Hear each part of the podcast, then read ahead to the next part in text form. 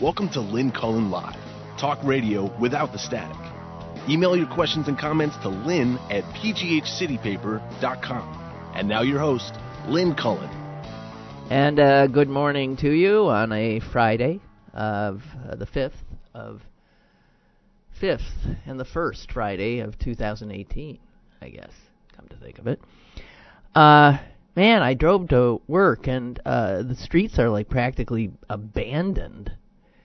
And I realized that I think part of it is, what, are all the schools closed down today? I mean, are even like colleges closed down? They don't do that. It's just the public schools. And I'm sorry, but I do have to say this. I've said this a million times in the last 35 years, but I'm going to say it again.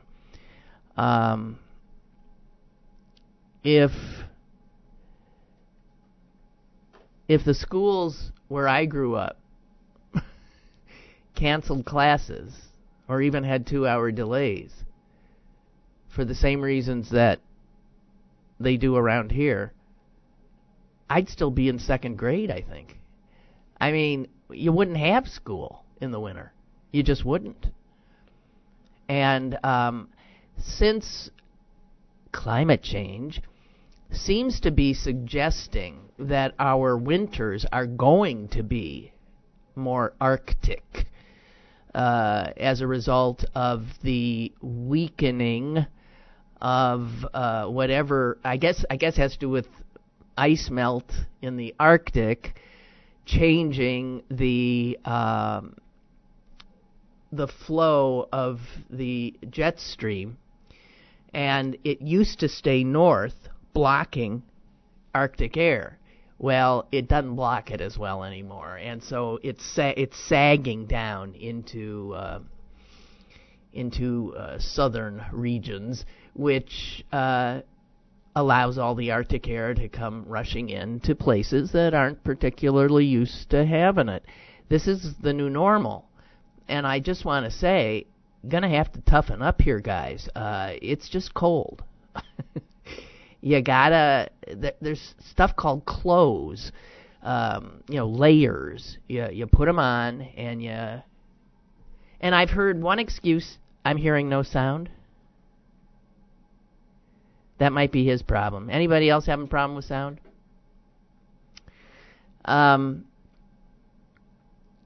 It just seems that I'm going to have to toughen up. The excuses I've heard since I've come here, because the first time I had a radio show, and I saw this happen where schools were closed because it was cold out. I was absolutely stunned because I can never, ever, ever recall that happening in my life as a child living in a more northern clime than this. And I was stunned that the schools were closed because it was cold. And oh man, the pushback I got when I said the kinds of things I'm saying now. And the pushback was things like the little kids will freeze at the bus stop. Well, little kids didn't freeze at the bus stops in northern Minnesota and Wisconsin and the Dakotas and all of that. So, I mean, that's bullshit, okay? The buses won't start. How come buses start in International Falls, Minnesota? How come they start in the upper Michigan? Buses can start in cold weather, I assure you. And there are, I mean, when this is the way the weather is, there are ways of ensuring that the buses will start, keeping the engines warm. So it's bullshit, guys. And there's no excuse, because Pittsburgh, our people here less able to withstand cold? Is there something different in the... I mean, it makes no sense. And any of us from more difficult winter climates, and Stephen is as well from upstate New York, right? Kind of. Yeah, you didn't close schools. You couldn't. I mean, it could be 25 below for, and maybe get a little bit of a heat spell up to 2, for a month or so. And what? So you don't go to school for a month? It's not a tenable position. And I'm suggesting that the amount of schooling lost could be substantial. This week alone, there were 2-hour delays, I think, all week, and now they've stopped altogether, given it up. So there was, how many lost it, like sort of 8, 10, 12, 14, maybe 16 hours of, that was off the top of my head, probably not right, 16 hours of lost education here this week. That's nuts. Put on another sweater. Okay, we got a call. Hello? Hello? Hey, man, it's Mike in D.C. where it's 5 degrees. All right. Is everything closed down there, too? I bet. No, not really. We had a 2-hour delay yesterday, but snow scares people here more than the cold. Yes. Yeah. But I want to speak to the hardiness of Pittsburghers, because when I was raised in Pittsburgh in 1970s and 80s, we went to school. There was never a 2-hour delay, and oh, really? And we had 3 inches of snow. This is a new phenomenon. Oh, so this is a continuation of the wussification of America. Right. And it's probably... Of the child-centered universe. Yes, and it's probably... The children are delicate creatures. And right. So this is a result of helicopter parents, of spoiled kids. And here's the other element, I'm willing to bet you. Lawyers. Yeah, lawsuits. If a little kid fell on the ice or got a bad cold or something, I don't know. What are they? It's insane. That's all I have to say. Because this is the new normal. It's why global warming was the wrong nomenclature starting out. Climate change is the proper nomenclature, and our summers are going to be hotter and more humid, and our winters are going to be more brutally cold. That's it. So, and we walked. Schools were localized. Yeah, as a kid. So you walked to school. So I lived in Brookline, and I went to Carmel, that was half a mile away. I went to middle school that was a mile away, and we walked. Yeah, There's no standing at a bus stop getting cold. No, you walked. Your ass is warm walking.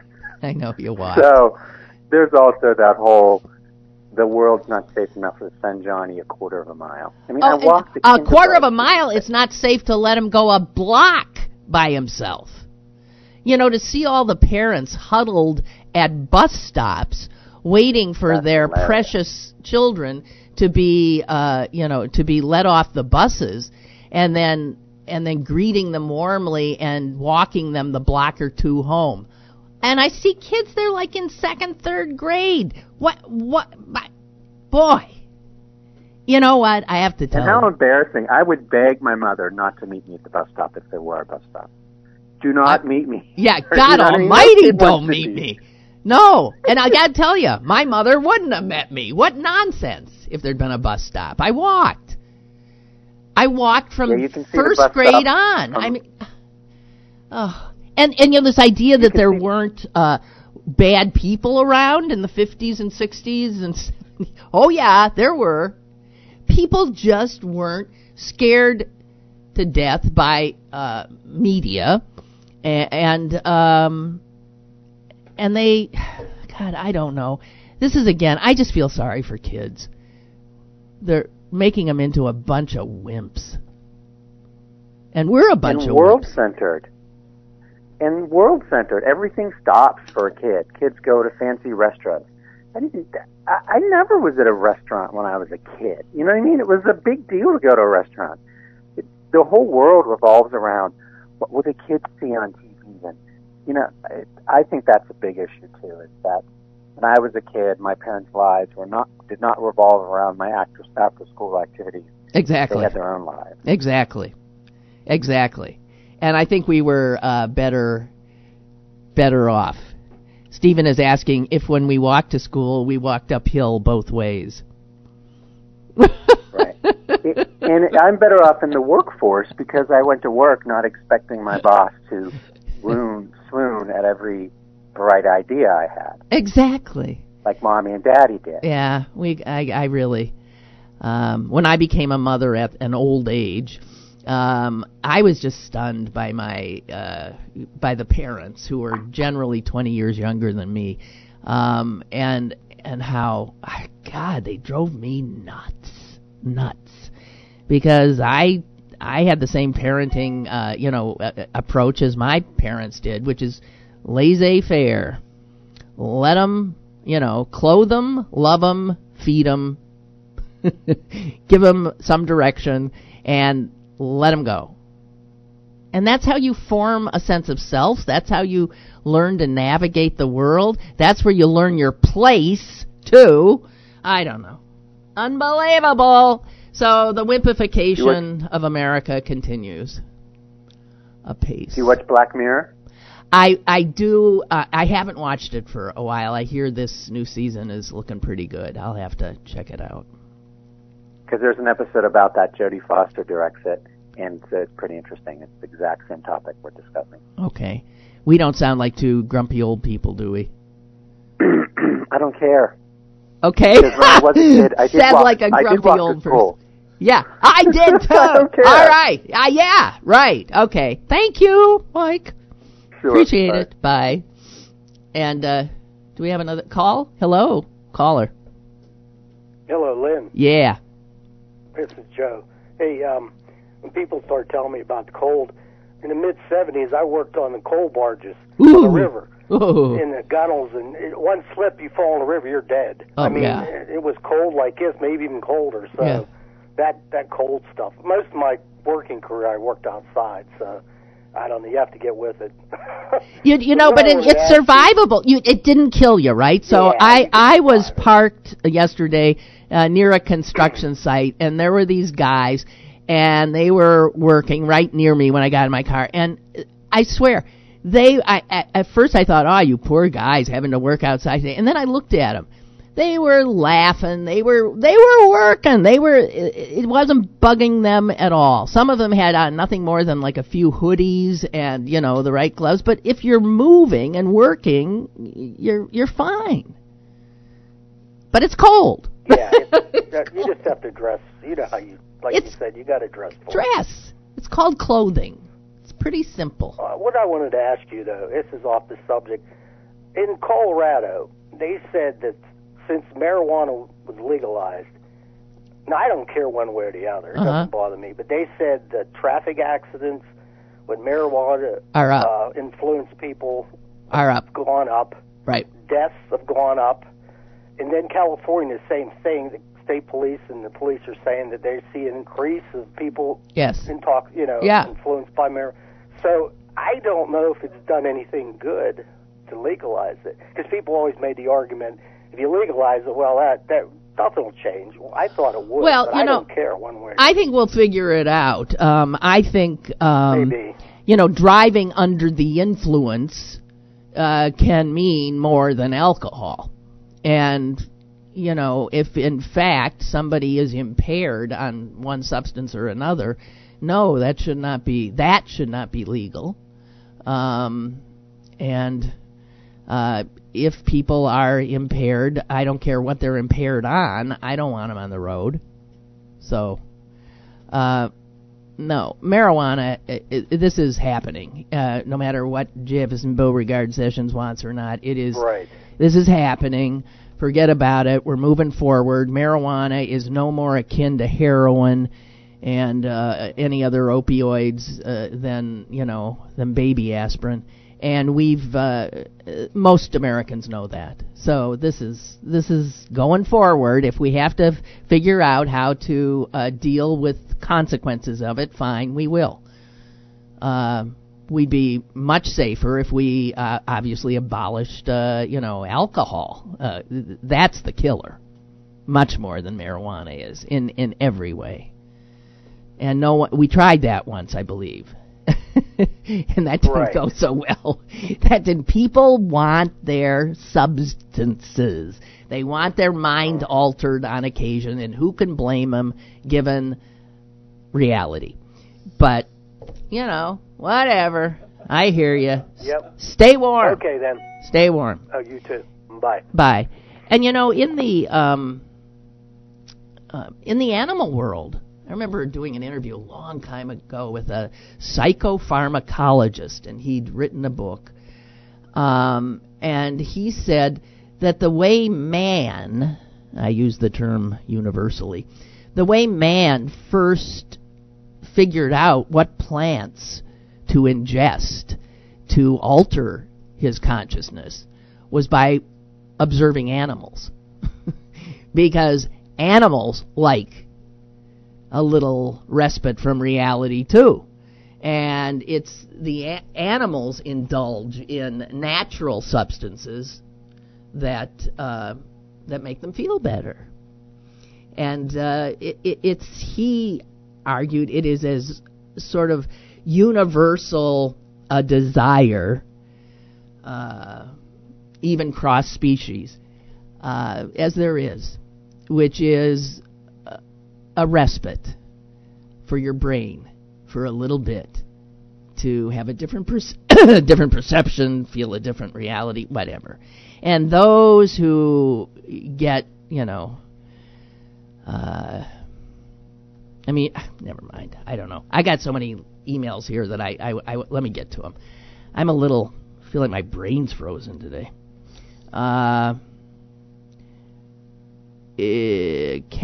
Catherine? Yeah. I grew up in Duluth, Minnesota. Well, there you go. And I, like you, never remember schools closing for cold weather. I talk to people here, and they just don't understand. I would have lost most of my education. It's true.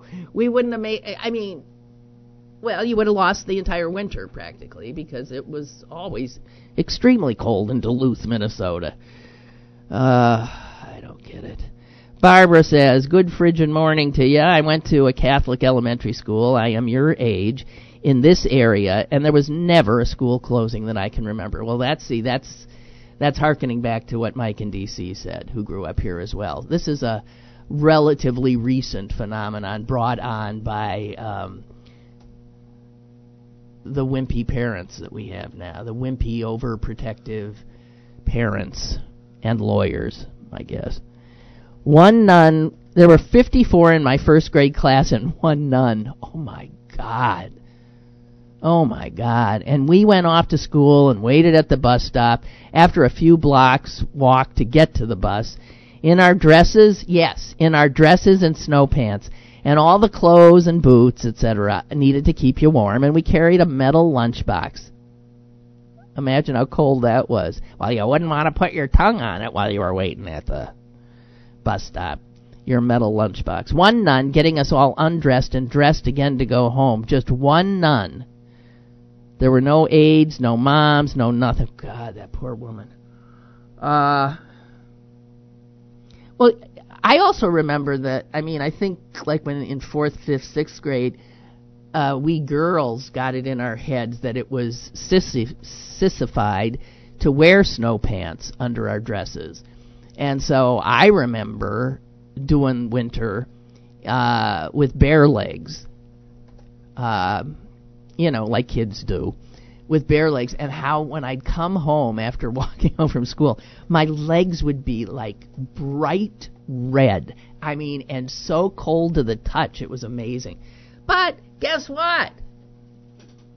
We all survived. Oh, shut up. I was being asked on the whiteboard, did I fight off saber-toothed tigers on my Well, you sometimes fought off bullies and stuff. You did. Roger says, flipped on Fox this morning. Well, that begs a question, Roger. Okay, never mind. Flipped on Fox this morning, and the main story was the big FBI investigation of the Clinton Foundation. Oh, Jesus. All the other news channels are talking about the Wolf Book, by the way, which went on sale at 9 a.m. this morning. I can't imagine what bookstores is there. Barnes & Noble near you? It's probably mobbed. Talking about the Wolf Book and if Trump is fit for office, right. All my coworkers are over the moon about the Dow and their 401ks. They say this never happens when Democrats are in charge. That is so... God. Wonder what channel they watch, yeah. Didn't John Dean say that if Fox existed back in the day, Nixon would have survived? Yeah. Yeah. Yeah. And it's the truth. Jesus Christ. Well, okay. Where should we go from here? I don't know. Here's some really good news that Stephen, smart-ass Stephen, found. Oh, you see Trump's Twitter name now for Bannon, by the way. Sloppy Steve.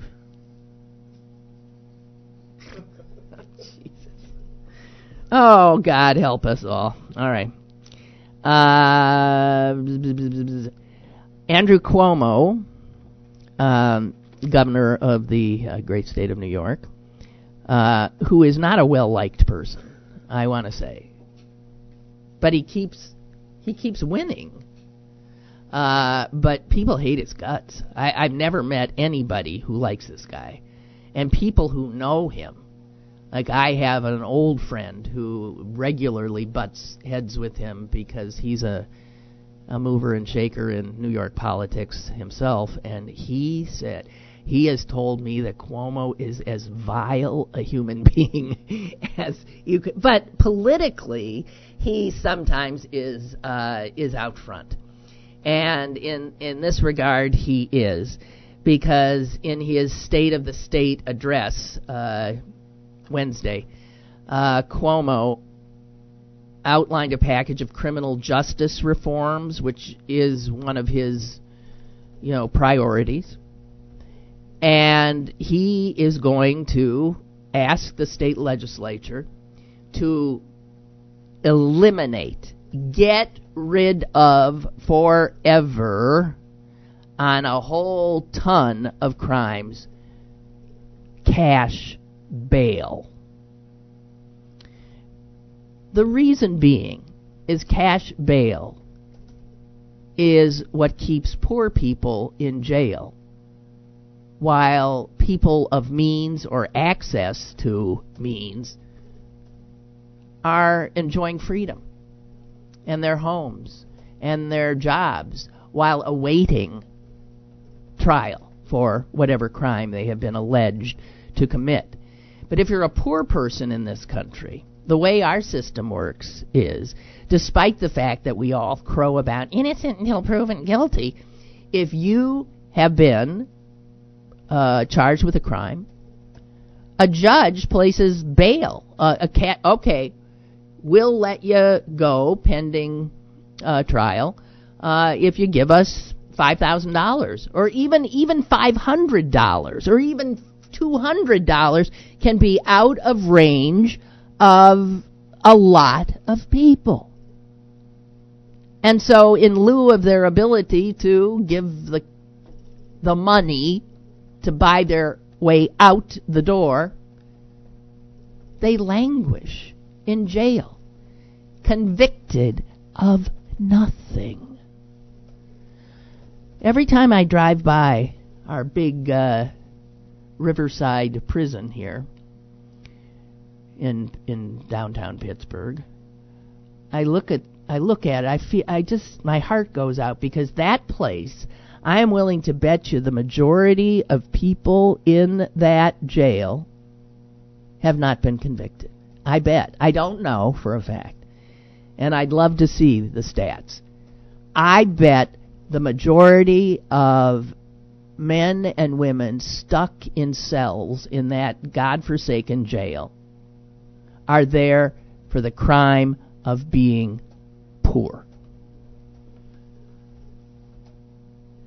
I remember I loved Charles Dickens when I was a kid, and when I read, which one would I have been reading? I think it was Bleak House, though it could have been a lot of others, where people, characters you just adored but who were not rich, would end up in prison, debtors' prison, unable to pay their debts, and consequently they were jailed along with their families. And as a kid, an American kid, with my rosy ideas of this wonderful country I lived in, I remember thinking how unbelievably brutal, cruel, unfair, outrageous. I thought, well, you know, it was 100 years ago and more, and it was England, and so my sense of Dickensian England was of this cruel, cruel, cruel place, which it was. And guess what? We're Dickensian England now. We are no different at all. So I want to tip my hat to the loathsome Governor Cuomo of New York State.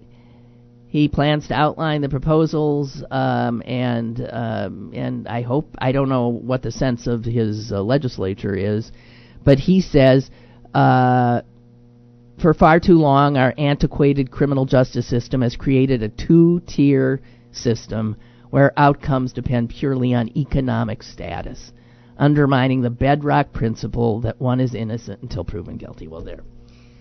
And also the bedrock principle of equal justice under the law, right? There is no...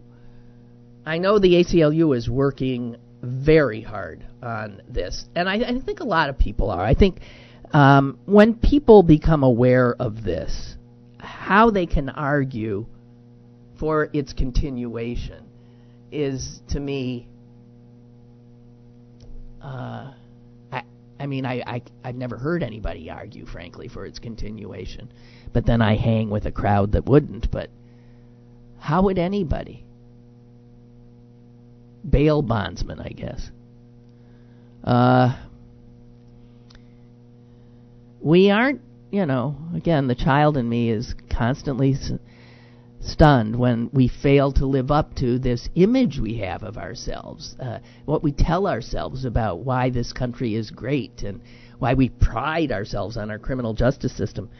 I read a little something today about how our worship of our Constitution, too, is not going to stand up to scrutiny for long, because this document in many ways is as fusty an old document as one would expect of something written in the 1700s, right?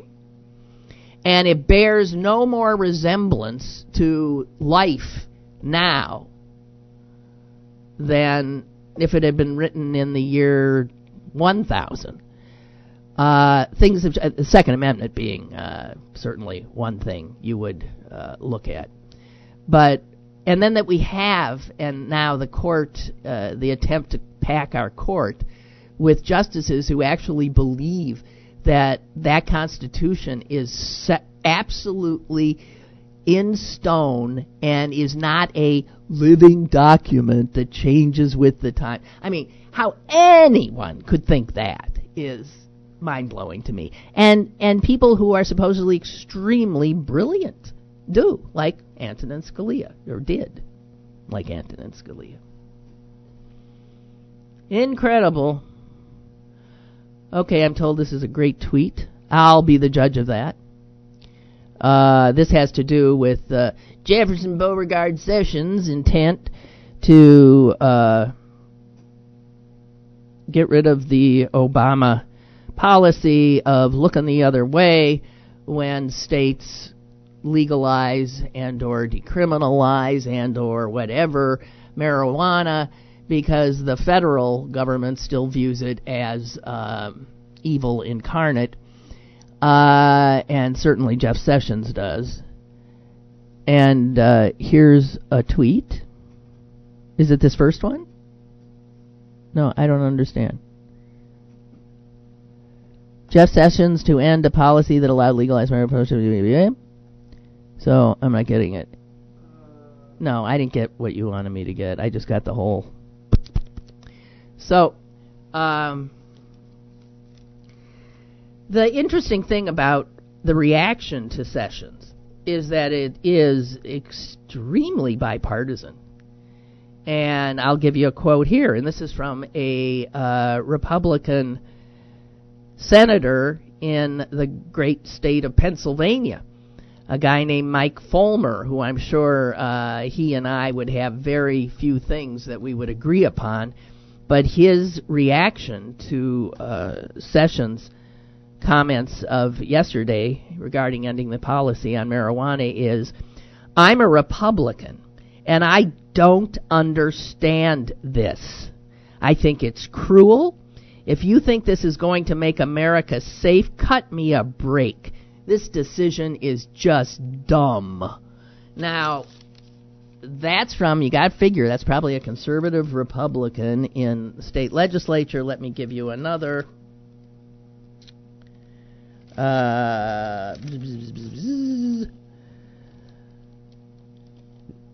Senator Cory Gardner, Republican of Colorado, has threatened to retaliate against Sessions and the Justice Department by holding up appointments that require Senate approval.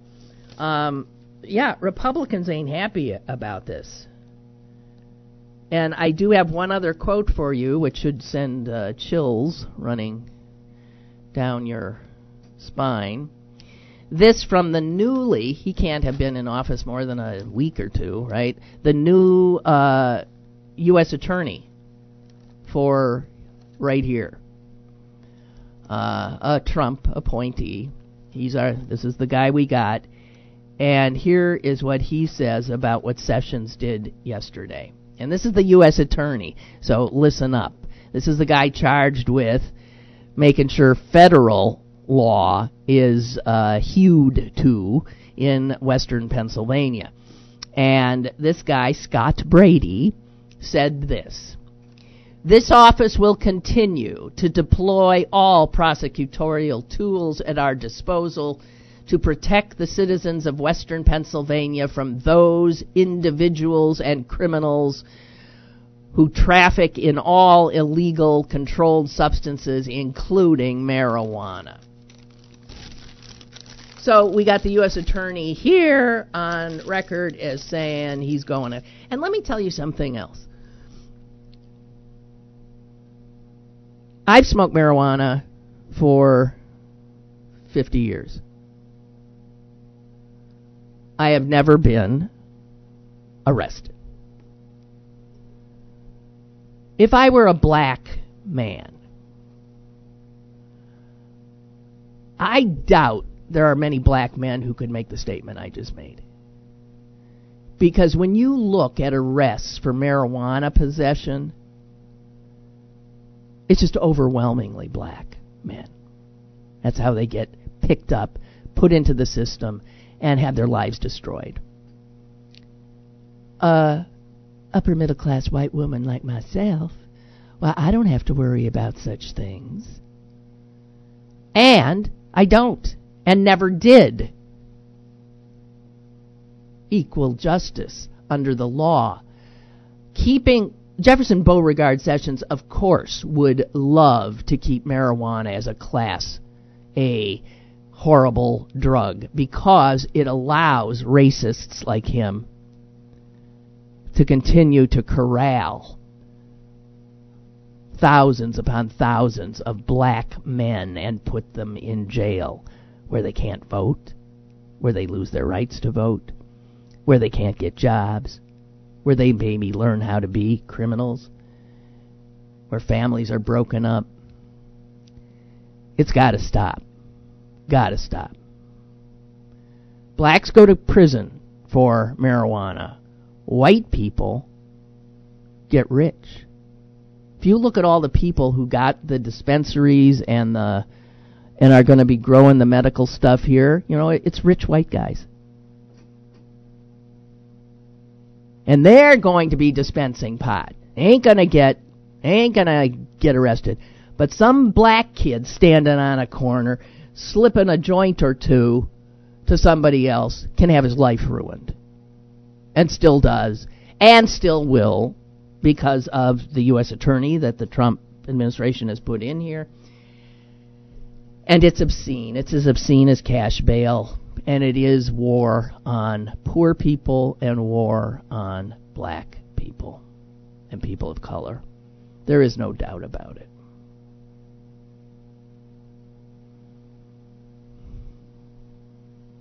I've told a story about how I was finally busted. After 50 years, I got busted last year. And I was actually thrilled that I'd finally gotten busted. And I was busted by the Secret Service, which is, you know, you would think scary. I was going through security to get to a Hillary Clinton rally at the convention center. And I'd forgotten that I had a little thing of pot in my purse. And out it came. They were rifling through my purse. I couldn't believe it. And I remember thinking, oh, God, my pot's in there. But, again, not worrying about it. And then he pulled it out. And then, unsmilingly, he walked it over to some cops and a Secret Service guy.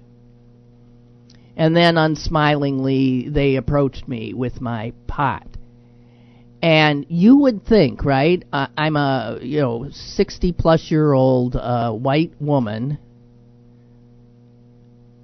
and you would think I would be a wreck, right? I don't think my blood pressure went up even a tick. I was bemused. This is white privilege that allowed me this bemusement. Because if I were a black guy, I would have been, I'm sure, handcuffed by those cops. Instead, the cop came up to me and he said, "What were you thinking?" And I said quite chipperly, "I wasn't." I said, "I forgot it was in there." "You can keep it," I said with a smile. Well, keep it, of course, they did. And let me through. And I went in and was at the rally. And all it did was prove to me that my 50 years of saying, marijuana, like what? They're going to arrest me? Was true. Because of my pasty white skin and my social status and my socioeconomic status, I suggest, and maybe even my gender, I don't know, or even my age, I don't know, but I wasn't a black kid.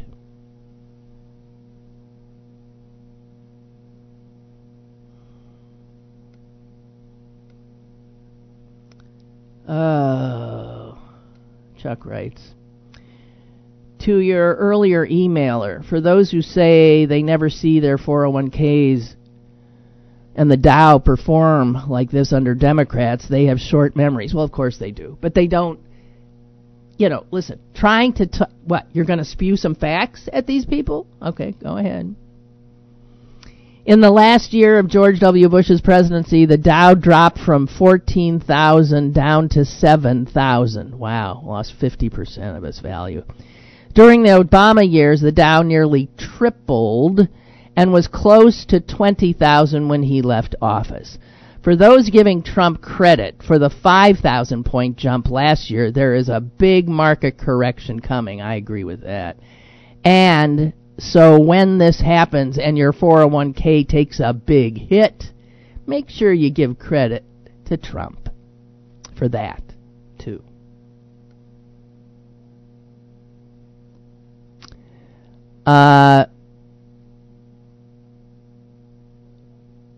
Oh, Tony's reminding me of that gorilla channel. Did you see this? I retweeted it. And I'm not sure, Tony, I'm not sure where it was from, but it was unbelievable. And let me find it for you.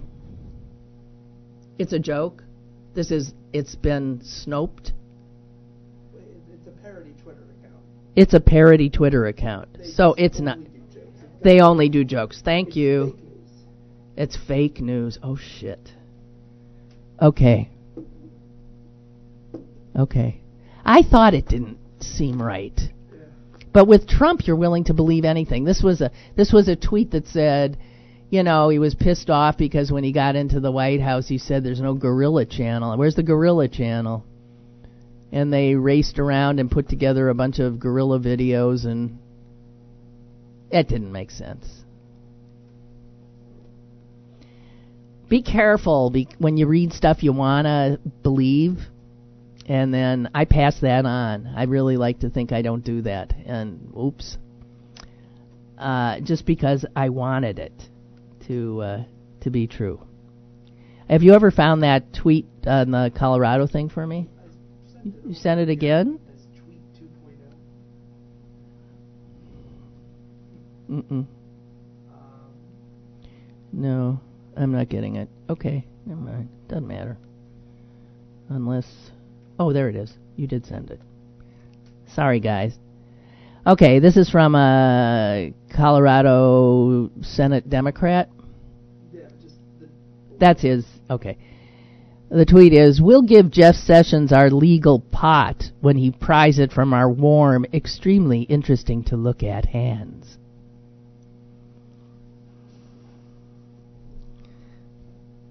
I think I was expecting better than that. Sorry. No big deal. Okay, something else I wanted to talk about. While we're all entranced with the Wolf Book and all the detail and stories therein and reaction to, the Trump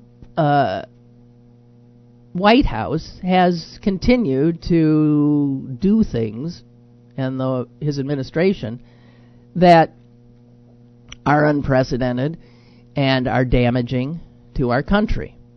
And again, we're distracted so much by the clown show that we fail to see that the clown and his cohort are continuing to erase every progressive move that the country has made in the last 30 years. And this was, it did make the news, I guess, yesterday or the day before, but again, it's not a sexy subject. But the Trump administration has, again, reversed an Obama prohibition on offshore energy exploration and opened up, for the first time in decades, I'm not sure how far back, all federal waters off all our coasts, all down that Atlantic coast. Now, oil companies, natural gas drilling will be allowed. The thing is that this is an issue that is not so much partisan politically as it is geographically. And so no sooner had he said that this was happening, than a number of Republicans whose districts border on the ocean expressed their displeasure. I give you, for instance, the extremely conservative governor of Florida, Rick Scott, who said, quote, "I have already asked to immediately meet with Secretary of the Interior Zinke to discuss the concerns I have with this plan and the crucial need to remove Florida from consideration. My top priority is to ensure that Florida's natural resources are protected. So he ain't going to get anywhere with Zinke because it's Zinke's proposal that we open up 90% of America's outer continental shelf. Essentially, well, pretty much all of it, for oil and gas leasing. The way it was under Obama is 94% of the continental shelf was off limits.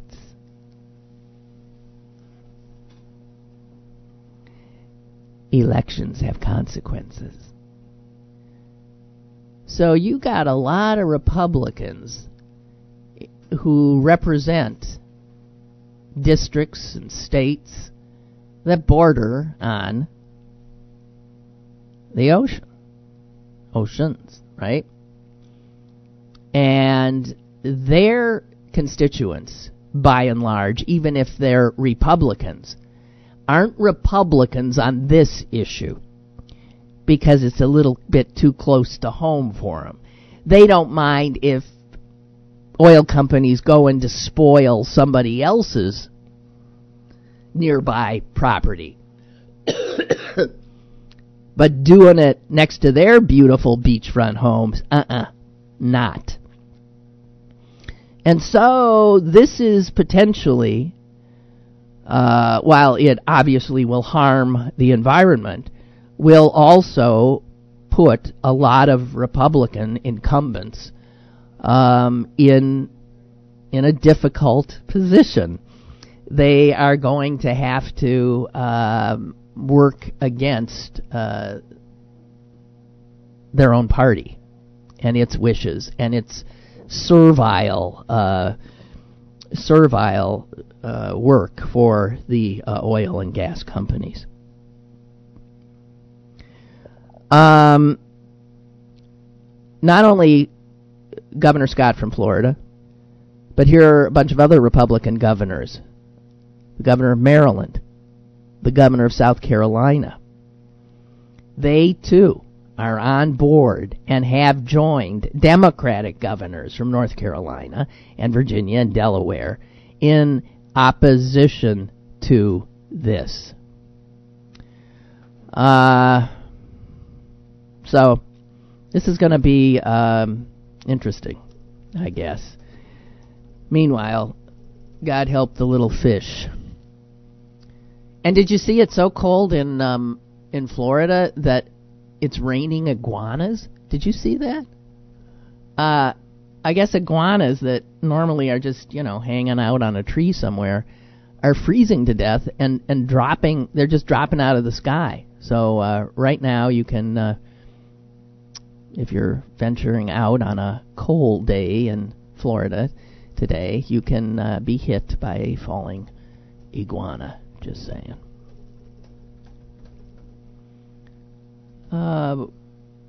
We have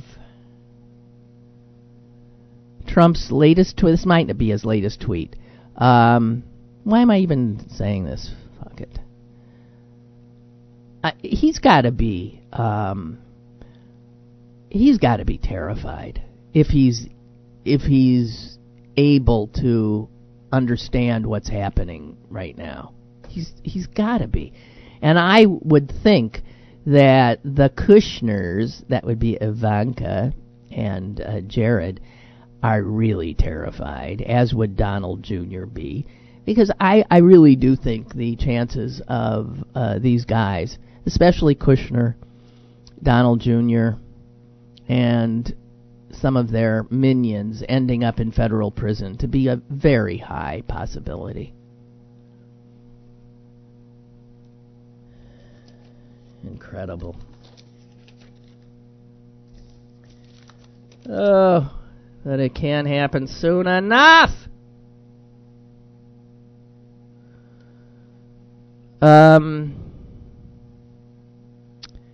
Oh, and Stephen sent me something about how the Republicans cannot do enough for the oil and gas industry. Sort of like the state of Pennsylvania. Man, we can't do enough for them either. We actually pay them to screw us. It's a wonderful deal. But Republicans in Congress have allowed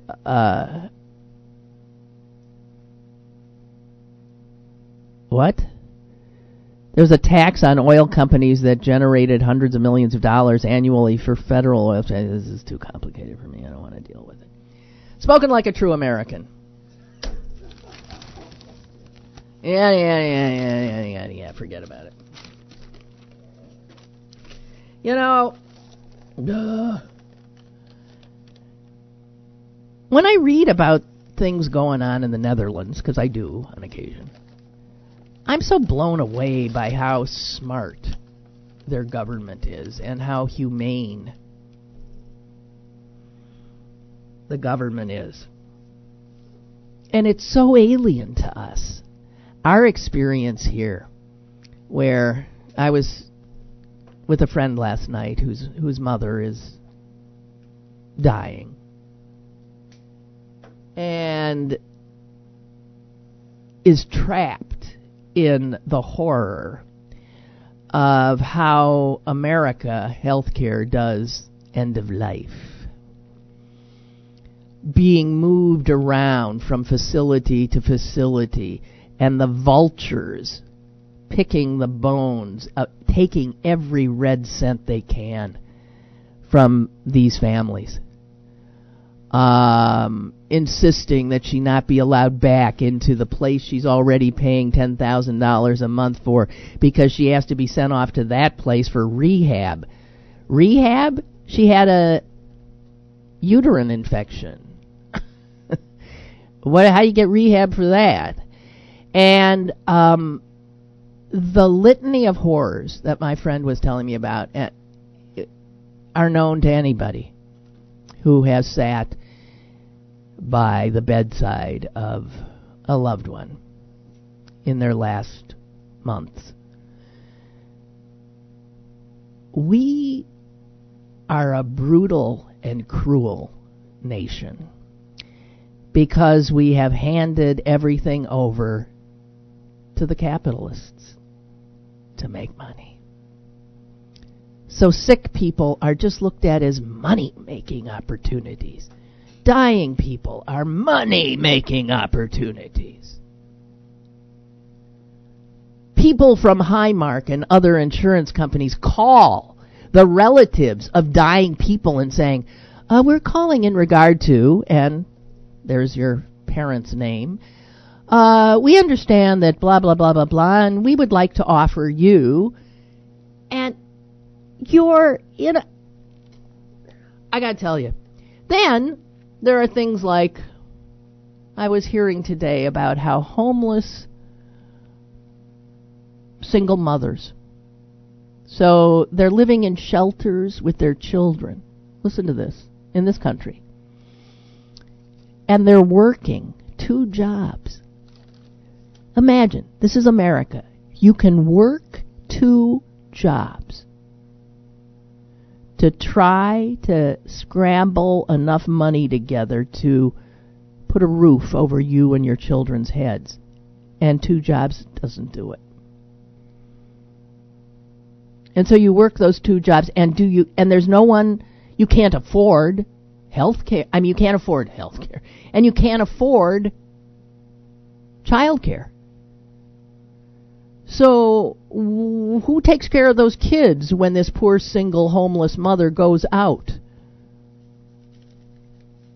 to try to make money? We provide no child care. We provide no health care. We provide no affordable educational opportunities. We screw people left and right and leave everybody for the capitalists to pick their bones.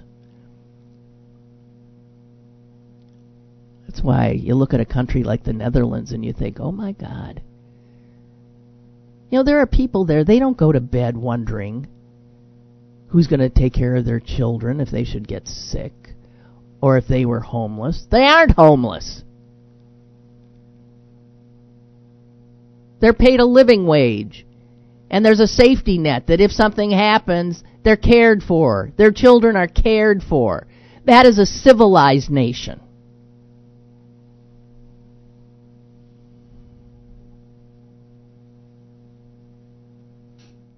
I'm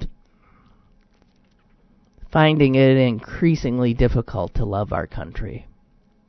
I don't know what I'm loving anymore. I really don't know what I'm loving anymore.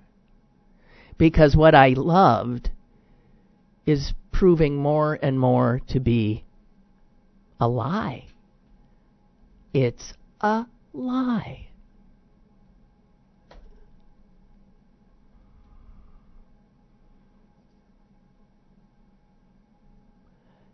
It is not, I see, okay. It is not a nation with the kind of values that I hold. It purports to be, but that's its mythology. In reality, we have a country of some extraordinarily super rich, and then a whole bunch of people scrambling desperately to be one of them or not to fall into poverty. And then you have unbelievable millions living in poverty with no opportunity, next to no help. And we have an ethos which says, pick yourself up by the bootstraps.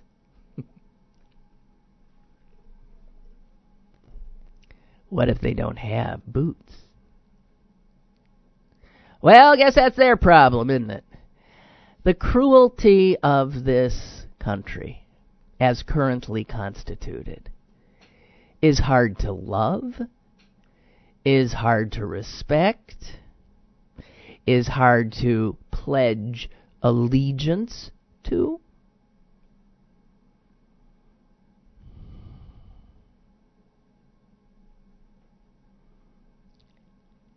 It embarrasses me. It shames me. It shames us all. I'm not even going to share with you this story that I got about Netherlands because it is so far removed from anything we will ever have. It's a nation that cares about the least of them. It cares about the elderly. It cares about the poor. I've been there. There aren't a bunch of lazy people sitting around either. They work hard, they're industrious, they ride bikes, they're in better shape than we are, and as I said, they don't worry. I can't imagine, what do they worry about? What do they worry about? They don't have to worry about starving to death. They don't have to worry about becoming homeless. They don't have to worry whether their child can get an education beyond a primary education. They don't have to worry about who's going to care for their children while they work. They don't have to worry about whether they will have access to quality health care if they get sick, because they live in a civilized nation. And we do not.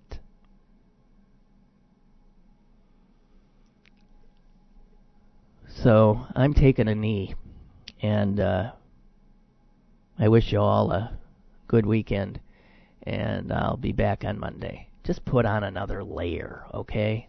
That's all. Bye. Lynn Cullen Live, Monday through Friday from 10 a.m. to 11 a.m. and archived at pghcitypaper.com.